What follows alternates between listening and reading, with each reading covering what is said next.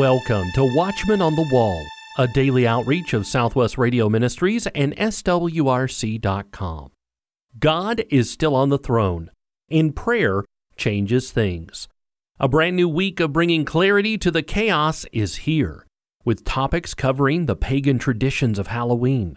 We'll take a look at the important topics covered in the latest Prophetic Observer newsletter. Vaughn Shatzer will share a special Election Day message and Mac Dominick will help us battle evil through the power of God's Word. As we begin today's program, a huge thank you to everyone who attended last week's three day conference in Columbus, Ohio. Hundreds of people, over a dozen speakers, and a ton of information and encouragement. An outstanding response from everyone who attended. So thank you. Thank you to everyone who was there and participated. Tomorrow, the world celebrates Halloween candy, costumes, and more? Here's Dr. Larry Spargimino and Josh Davis to discuss this pagan holiday and its origins. I'm privileged to be joined by Watchman on the Wall host, Dr. Larry Spargimino, and we are discussing the book Pagan Traditions, written by Dr. David Ingraham. And on this day before Halloween, we'll be discussing such things as the origin of Halloween. What does the Bible have to say about these pagan practices? And how should Christians approach Halloween? This is a debatable subject that many people have different opinions on. And so we'll share some of that as we go through this program today. Pastor Larry, it's so wonderful to be with you one more time. Yes, a great privilege and always a joy to work with you. Now, tell us a little bit about Dr. David Ingraham. I know that he was a close personal friend of yours, and maybe describe your relationship and his ministry that enabled him to be able to write a book like Pagan Traditions. Well, David was a personal friend. We had done many programs together. Before I came to Southwest, the church I pastored in Tennessee was very close to the WHCB studio at that time. So whenever David Ingraham was in the area, he would come out to our church, he'd play the guitar, sing, and open the Word of God. And uh, many years ago, David realized that our nation and people were infatuated by paganism. He also realized that this was one of the things that Israel was also doing in biblical times, and it made the Lord very unhappy.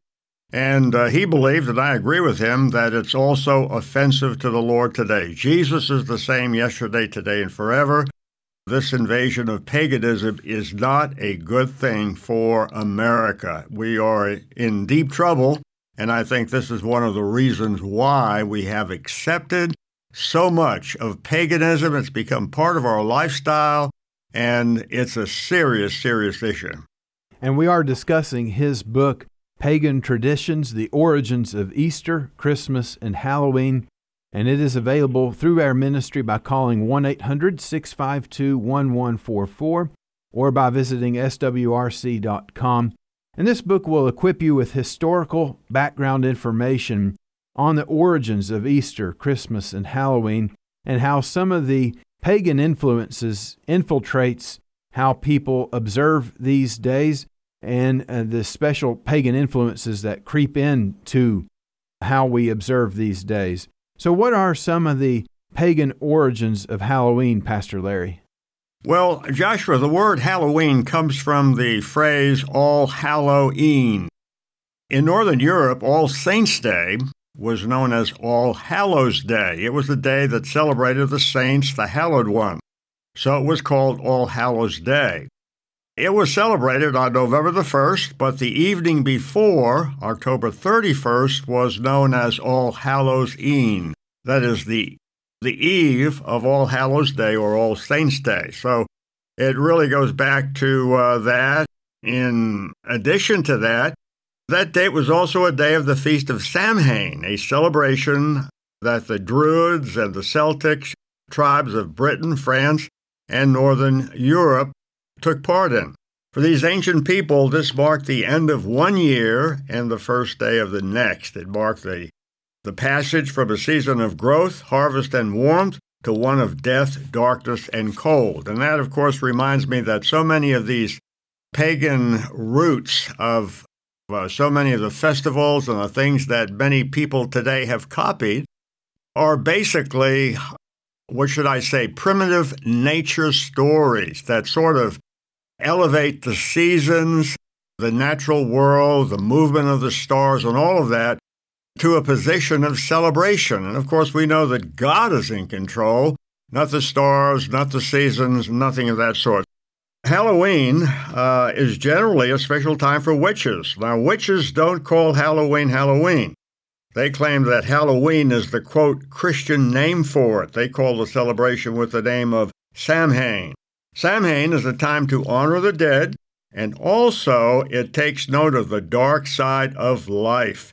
If you read some of the uh, things that uh, witches believe, they get into some very dark things that, of course, as far as I'm concerned, shows where they're coming from. Many of them brew potions. All of their potions are not bad, nor are they associated with evil. In fact, if someone was truly good to that witch, they concoct a potion that will make them forget their problems. And so on Samhain, they perfume their homes to cleanse it of evil spirits. And another thing they often do, this is witchcraft, they celebrate unbaptisms and black masses. They are separating themselves from the religions that they grew up with, many from Catholicism or Protestantism, and they kind of have a festival when they get unbaptized and uh, or black masses. This is their revolt against what they see as traditional Christianity. So the whole thing is really very sinister as far as I'm concerned and very dark. David Ingraham lists 12 forbidden practices that pagan celebrations of Halloween often enjoy and employ into the celebrations. Could you explain some of those for us, Pastor Larry? Yes. As I'm looking at the book, there are a lot of scriptures, and I won't, for the sake of time, uh, read all the scriptures. But number one, enchantment the act of influencing by charms and incantations, the practice of magical arts. That's really deeply rooted in Halloween. The number two, witchcraft, the practice of dealing with evil spirits, the use of sorcery or magic. In Galatians 5 says, Now the works of the flesh are manifest, which are these adultery, fornication, uncleanness, lasciviousness, idolatry, and witchcraft. Then, thirdly, there's sorcery, the use of power gained from the assistance or control of evil spirits, especially for divining. We don't gain knowledge from evil spirits. We gain knowledge and truth from the Word of God as it is energized in our hearts by the Holy Spirit. Number four, divination, fortune telling. That's very common today, and it was also common in ancient Israel. God spoke against it. Uh, number five, wizardry the art or practices of wizard sorcery. A wizard was someone skilled in magic, a male witch, a sorcerer. And uh, Leviticus 19 says, Regard not them that have familiar spirits, neither seek after wizards to be defiled by them. I am the Lord thy God. Then necromancy, that's number six, communication with the dead, conjuring up the spirits of the dead for purposes of magically revealing the future or influencing the course of events. That is, to say the least, very pagan. Number seven, charm or charms, to put a spell upon someone to effect by magic. Number eight, stargazing, that is astrology, the divination of the supposed influence of the stars upon human affairs and terrestrial events by their positions and various aspects. Now, of course, that's totally pagan. God is sovereign, God is in control of everything.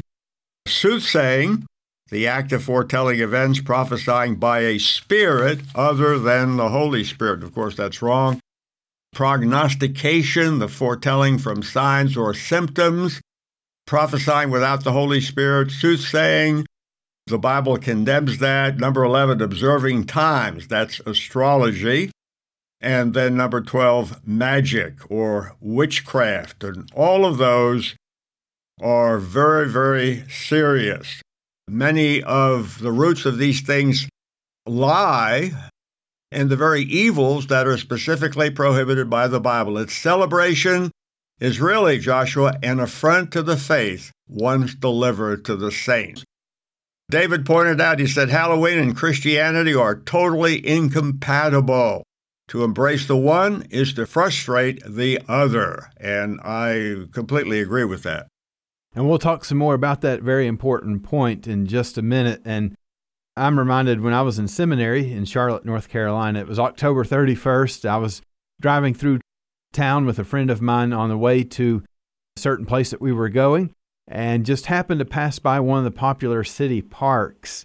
And there was a wedding taking place there after dark, October 31st. Everyone was dressed in witches' costumes and things like that. It was like, oh my goodness, we had to stop and slow down and go by there just to see are we really seeing what we, we think we're seeing? And so much in our culture today is celebrating the dark aspects of this day. Now, I don't right, call it the devil's right. day. Some people do, but I, I think every day belongs to the Lord and that we walk in his light as he is the light and we can shine the light of Christ on this day where darkness is often celebrated. We're talking about the book by Dr. David Ingraham, Pagan Traditions, The Origins of Easter, Christmas, and Halloween. You can pick up your copy of this great study by calling us at 1 800 652 1144 or visit swrc.com. What are some of the symbolisms? I know we've talked about witches and things like that, but there's other symbols, there's other aspects of Halloween paganism that bleeds into our culture today. What should Christians be warned of uh, when it comes to these kinds of symbols and, and other aspects of Halloween that bleeds into our society today? That's a great Great question because people often ask me, you know, they say, well, if a kid dresses up as a witch and straddles a broomstick, will that kid grow up and be a criminal of some sort? Now, this is the common question. And uh, usually those who ask it are trying to prove to themselves that Halloween traditions are really not bad. Uh, lots of people believe that they're just neutral. We certainly have to be honest. Uh, dressing up as a witch and straddling a broomstick does not guarantee that a kid will grow up and be a criminal or whatever. Nevertheless, and this is really what we have to remember, the celebration of Halloween, Joshua, by children does make them less sensitive to the dangers of experimenting with the occult. It kind of opens them up. You know, kids are very, very curious. You had just given your own personal testimony about when you were in seminary. I remember when I pastored in Tennessee, this was a, a real strong Bible Belt area. But on Halloween, there were dead animals, uh, animals that had been tortured, animals had been put on railroad tracks. There was a cave near where I used to pastor. It was out in the country, and uh, the, late, the, the natives, the locals said, don't you dare go near that place. Kids get caught up in this. It's kind of exciting. You know, you have a sense of power by a charm or by some kind of magic potion. I can control how people think. I can control whether or not people like me. So it looks to kids like lots of fun. However, witches soon lose their repulsiveness. Communicating with the dead seems less horrifying and demonic entities less threatening. Wearing a mask and going boo is especially dangerous when a kid wearing the mask turns out to be a friend or a neighbor. Now, that is very subtle. Sometimes kids say, Well, Charlie is doing it. Why can't I do it? It's a common response. And Joshua, I've, I've often uh, realized that you know, some people say, well, you guys are straightening out a gnat and swallowing a camel. You know that passage where some of the Pharisees actually would strain their beverages through a fine cloth, a cloth with a fine weave. They did not want to swallow a gnat, which in Leviticus is the smallest of unclean creatures, but the camel was the largest of the unclean creatures. And so some Christians think that being opposed to pagan traditions like Halloween is straining out a gnat. I don't agree that pagan traditions are just gnats. For example, David gives a couple of really good examples from 2 Kings 23, the life of godly Josiah, and so forth. And throughout the Bible, we see what happens to God's people when we allow pagan traditions in our lives. I think the lessons and the warnings are very clear, and we need to heed these lessons and warnings. Amen. And I think that David Ingraham does a wonderful job of explaining some of the origin behind some of the symbolisms, even the jack o' lantern. He talks about where that came from as a torch symbol and to ward off evil spirits, many things like that that oftentimes we just don't stop and think about. We just do it because everybody else is doing it. But once you begin right. to realize where these things come from, then it begins to inform you and begins to help you to understand how should we approach these things? How should we move forward with these kinds of concepts and right. History and looking back to the way that things used to be. And well we just keep doing this because it's family tradition. Right and we right. don't really see behind that to understand what's really going on. And so friends we encourage you to pick up your copy of this book pagan traditions by dr david ingraham the origins of easter christmas and halloween. You can pick up your copy by calling 1-800-652 1144 by visiting swrc.com. Pastor Larry, I guess the million dollar question to all of this is how should Christians approach Halloween? You know, now that we understand these things, how do Christians approach it? I, I know that there's people who say they've got a wide variety of viewpoints on this topic. Right. Well, Joshua, you know, we, we have to remind people, if we are pastors, we have to remind them, for example, that we do have a mandate from the Lord to refuse to be conformed to this world, Romans 12:2. We're also told that friendship with the world is enmity with God, James 4:4. So no one should feel apologetic for dealing with this topic. And David Ingraham pointed out something very interesting. He said, we are concerned that when the church fails to go into all the world to make disciples, the opposite happens. The world comes into the church and cripples the church. And that is so profound. That hinders ministry. So, definitely, this is a great topic. Now, some of the things I think that Christians should do in approaching Halloween number one, Christians, and especially Christians who are parents, should be consistent in church attendance in a Bible believing church. Now, there's no magic in church. I, I, you know, some people say, well, you think you go to church. No, there's no magic in church, but the Word of God is taught, the Word of God is preached, and we need to be consistent. The, the Bible tells us to neglect not the assembling of ourselves together in Hebrews chapter 10. So, by consistent, I mean not just at the end of October, okay, or around Christmas time. I mean, through the whole year, the way we live, what we read. Kids watch what we read. Kids watch what we look at on television. And to say the least, TV is going downhill fast, and anybody who's attached to TV is going downhill fast as well. So that's the first thing consistent church attendance. Number two, parents need to set a godly example, not just by what they say, but their whole lifestyle. And kids are watching us. You're, you're you have some little children; they're watching you. My daughter is is uh, grown up now, but I'm sure she still watches me. And and I know kids have so many questions, and kids are looking to see if mom really believes this.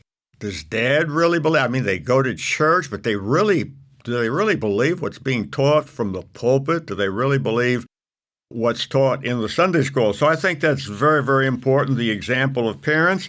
And then I would say, number three, that parents need to be aware of what their kids are learning in public school. Wow, that's a big topic. You know, by the time a child is seven or eight years of age, they have made up their minds about a lot of things. You know, sometimes Christians say, well, uh, my kid can go to elementary school and public school, but when they go to high school or when they go to college, they need to go to a Christian organization. Well, let me tell you, parents, if you think that way, it's too late. By seven or eight years of age, they have already made up their minds. And, you know, a lot of Christian parents tell me, Whoa, I don't know what happened to my kid. The kid's so far away. And boy, everything I talk to about the Lord just in one ear or out the other, or they get angry and they get angry at me and they don't want to go to church. Guess where this comes from? They got this kind of stuff in elementary school. And especially today in America, it's a horrible, horrible situation. You know, where I've pastored is generally in a rural area, and people can't believe that teachers in a rural area could be so wicked. Well, let me tell you this the school systems in rural areas do not write the curriculum. No doubt that the teachers are great, but the curriculum is being written for New York City, Washington, D.C., Los Angeles, Seattle, Washington.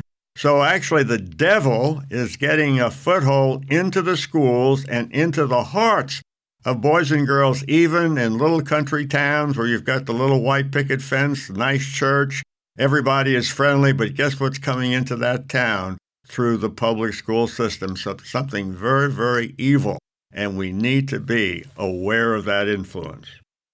I'm talking with Pastor Larry Spargimino about the book Pagan Traditions by Dr. David Ingraham, The Origins of Easter, Christmas, and Halloween.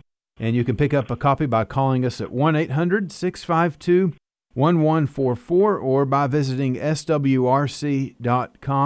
Pastor Larry, I've got young kids, and you know, this is something that with other couples that are our age, that people have many different opinions on how Christians right. should approach Halloween. I know we've got some friends who were saved out of pagan lifestyles and grew up around these kinds of things in their family and extended family. And so they want absolutely nothing to do with this day at all. Right. There are other Christians who don't think of it in terms of discipleship, don't think of it in terms of glorifying God, and uh, they go the opposite direction. But I think that there's Christian liberty that can be involved here and issues of the conscience that we need to understand. We certainly, certainly, certainly do not want to bring in any kind of paganism. And my wife and I have tried so hard to be sure to explain the differences here to our kids and to help them to understand why we don't do certain things that right, the world right. perhaps does. And we don't look at October 31st the way that the world does. But where I live, I live on a busy street, and people literally will park their cars, come from all over our town to the section of the city that I live in to come up and down the sidewalks to the houses for trick or treat. And so my wife has worked hard on putting together a hundred or more treat bags with a gospel track. It's a great Amen. presentation of the gospel. This is the one time a year that we have literally over a hundred people, well, probably close to two or three hundred people coming to our doorstep, knocking on our door, and we're able to hand them the gospel. We want to shine His light brightly into the darkness. We want to be a good Christian witness uh, and use this as an opportunity to share His love and His light into this dark world. And hopefully and prayerfully, some people will be saved as a result of uh, that outreach. And I can't think of another time of year when you have hundreds of people knocking on your door wanting to talk to you. And uh, I think it's a wonderful gospel opportunity. It can be. I know that people have different views on that, people have different convictions about that. I think that we have to follow those convictions. I think if we violate our convictions, then we're going into sin. Some people are convicted to stay away from it altogether, and I encourage you follow that conviction. I'm reminded of the scripture in Luke chapter 7, where Jesus was speaking to the people, and the Lord said, Whereunto shall I liken the men of this generation? And to what are they like? They're like unto children sitting in the marketplace, calling one to another, saying, We have piped unto you, and you have not danced. In other words, we came happy and celebrating, but you didn't join us. We have mourned to you, we have wept, we've been sad, and you haven't wept. For John the Baptist came neither eating bread nor drinking wine, and you say, He has a devil. But the Son of Man is come eating and drinking, and you say, Behold, a gluttonous man, a winebibber, a friend of publicans and sinners. But wisdom is justified of all her children. I think the Lord gives us a, a beautiful passage here that there are some who will stay away and will say, This is dark. We stay away from it altogether. And certainly, I think for the Christian, we don't give in to the dark side of these things. We don't bring up any of these negative images, these terrible syncretism with the pagan traditions of Halloween. But there are some who don't even want to use it as a gospel outreach. And if that's their conviction, I think that they need to honor that. They need to follow that.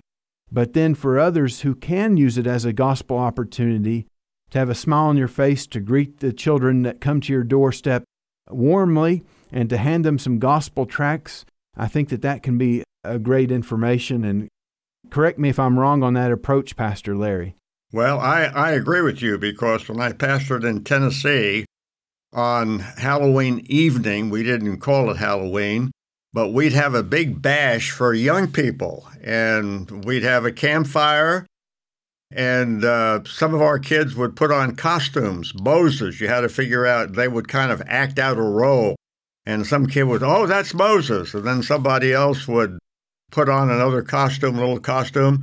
And who was that? Oh, that's John the Baptist. And then after that, we would have a, a big campfire, a hot dog roast, and then we lived right next to the national forest. We'd have a hayride behind a tractor in the national forest, and it was really exciting. So we got a lot of kids to come, and I know some people think it's a bad idea. We shouldn't do it on October 31st, but I think it's a great idea. There are wonderful opportunities rather than kids going tricking or treating, they're coming to our campfire. Wonderful idea, always opportunities to win the lost to Jesus Christ. And that's really what it's all about, I believe. Yes, I do too. Thank you, Pastor Larry.